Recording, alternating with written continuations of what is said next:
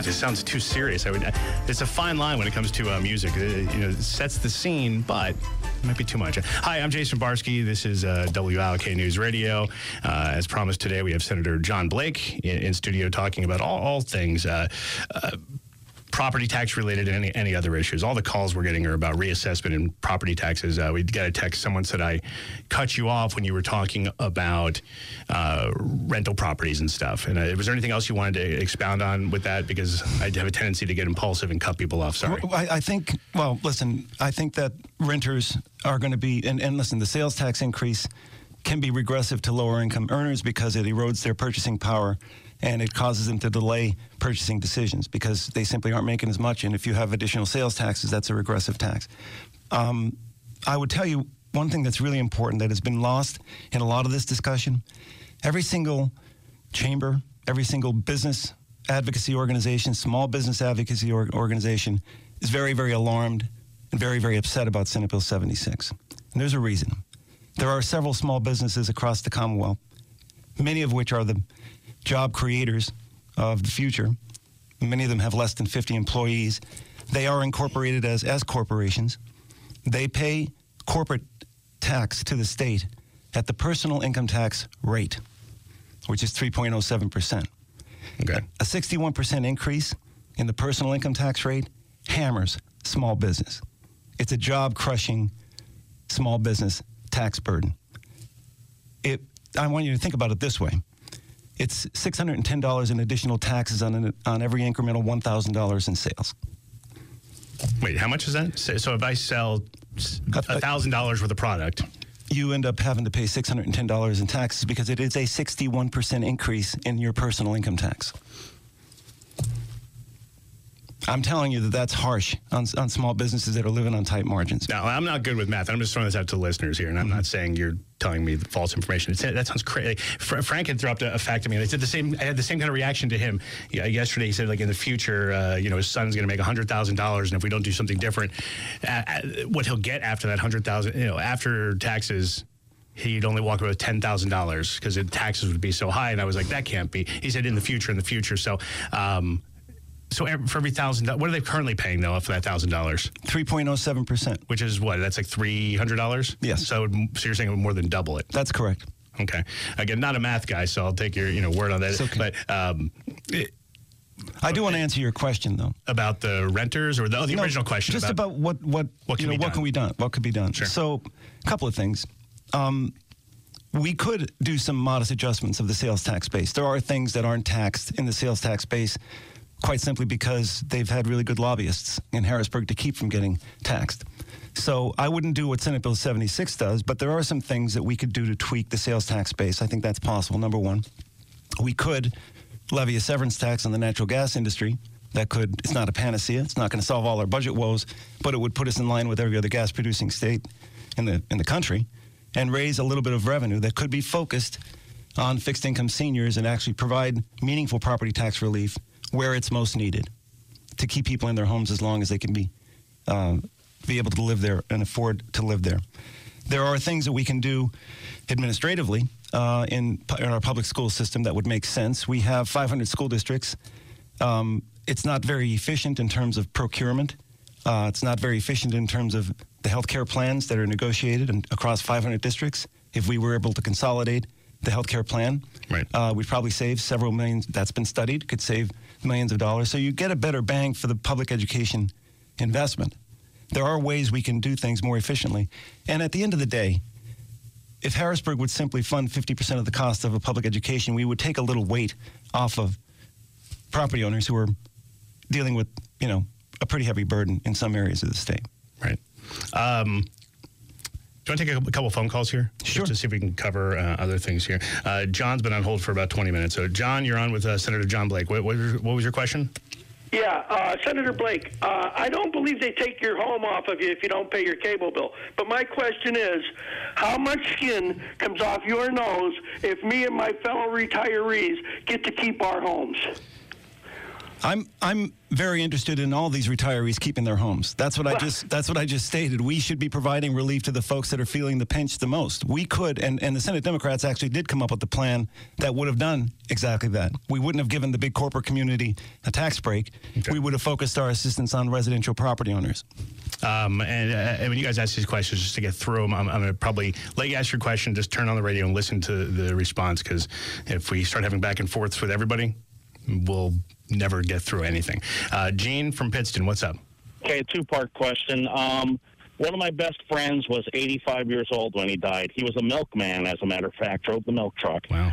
Um, and when he was 84, he lost his home to taxes, property tax, school tax.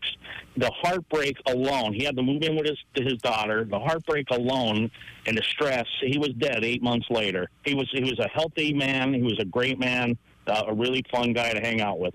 That uh, and property tax killed this guy. And the second part is, I am a life insurance agent. I travel uh, extensively. I deal with uh, the elderly, and I'm, I have lots of clients that have lost their homes to property tax. A one percent sales tax increase from six to seven percent would tax the people that are actually using tax. The elderly are, uh, you know, the one percent they could soak that up a lot easier than having to pay an eight hundred dollar, a year uh, uh, tax rate or whatever the numbers. Their kids graduated from high school 30, 40 years ago, and they're still paying school taxes. It, it is just not fair on the elderly, and I, I don't see any Democratic bill that ever dealt with uh, property taxes in a in a positive way. Listen, uh, thank you for the phone call. Uh, do you want to respond to I, both I'm, things? I'm only going to repeat myself. I absolutely agree with the caller. We should be focusing property tax relief on those who have the most heavy burden, which is fixed income seniors. If we and, and by the way, the promise that gaming was supposed to be never got fulfilled. Because what happened there? 'Cause I, there was a question I was going to ask you anyway. Well- uh, I was I was I was out of the state when that all got passed. It was going to be you know all the billions of dollars and to save the state and you know yeah, there, there, there was there was there was homestead exemption relief, and we provided billions of dollars worth of relief, but that didn't keep up with the cost of providing a public education. So the the increases in cost again because of the state's retreat from adequately funding public education and the increase in healthcare costs and other mandates that we put on the districts, those costs outstripped any any real meaningful property tax relief that the gaming industry could provide. It is providing some aid. We are doing, you know, property tax rebates through the lottery system, and we are providing property tax relief, but it's not keeping up with the cost of providing a public education. Our energies should focus on those who are feeling the biggest burden, and those are fixed, fixed income seniors. We could get there if we would just sit at the table and negotiate thoughtful public policy that would adequately fund public education and provide relief to the people who need it most. uh, a couple texts. I'm just I'm trying not to I'm trying not to get distracted by the text while we're talking. A couple texts have come and they say "He- we've been there eight years. Mm-hmm. If you haven't got it done yet, how come you know how come what's to what can you say to make us believe you're going to do it the next you know term? Well, it's the majority rules and it's the majority's rules. So if the- Democrats are a uh, minority right now. we've been in the minority, and we have put up a proposal which never got the light of day because the majority never ran our bill. what was so the uh, the short gist of what you were suggesting? we were providing up to $1,990 in property tax to 1990 only to residential property owners. It would Okay. it would have been an adjustment in the income tax. It would have been an adjustment in the sales tax base, but it would not have affected corp- the corporate community. Only residential property owners, and it would have probably eliminated. I said before, 45 counties. Oh, oh hang on one second. Oh. Wait. Check out the newest podcast from the Associated Press. Ground Game, hosted by AP's Make sure your home's ready for winter this year and call USA Insulation. USA Premium Foam in your walls will keep the cold out, the comfort in, and cut your heating bills. And if you call by October 31st, USA Insulation will give you a free 55 inch 4K smart TV when you insulate your whole home. Call 570 961 7500 for a free in home insulation inspection or visit usainsulation.net. USA Insulation. I sorry, we had some technical glitch there. We uh, got cut off mid sentence. We didn't know what happened there. Uh, we do have to take a break in a minute here, but I want to come back and let you finish your thought. My apologies for that. No wor- no worries, weird things Jason. happen. Uh, where were we there? I, all I'm saying is that there have been several proposals in the House and in the Senate, many of which uh, have like uh, characteristics to them. But the reality of it is that the all or nothing approach that we've you know we've seen from the, from the proponents of Senate Bill 76 has got us nothing. And so that frustration continues. It, it, it continues for me. Um, we are going into election cycle. I do believe the people are demanding relief. We have to get the majority and the minority in this governor uh, to, to wake up in January and finally get to negotiating a, a proper public policy that funds public education and provides relief to our fixed income seniors. There's a way to get there.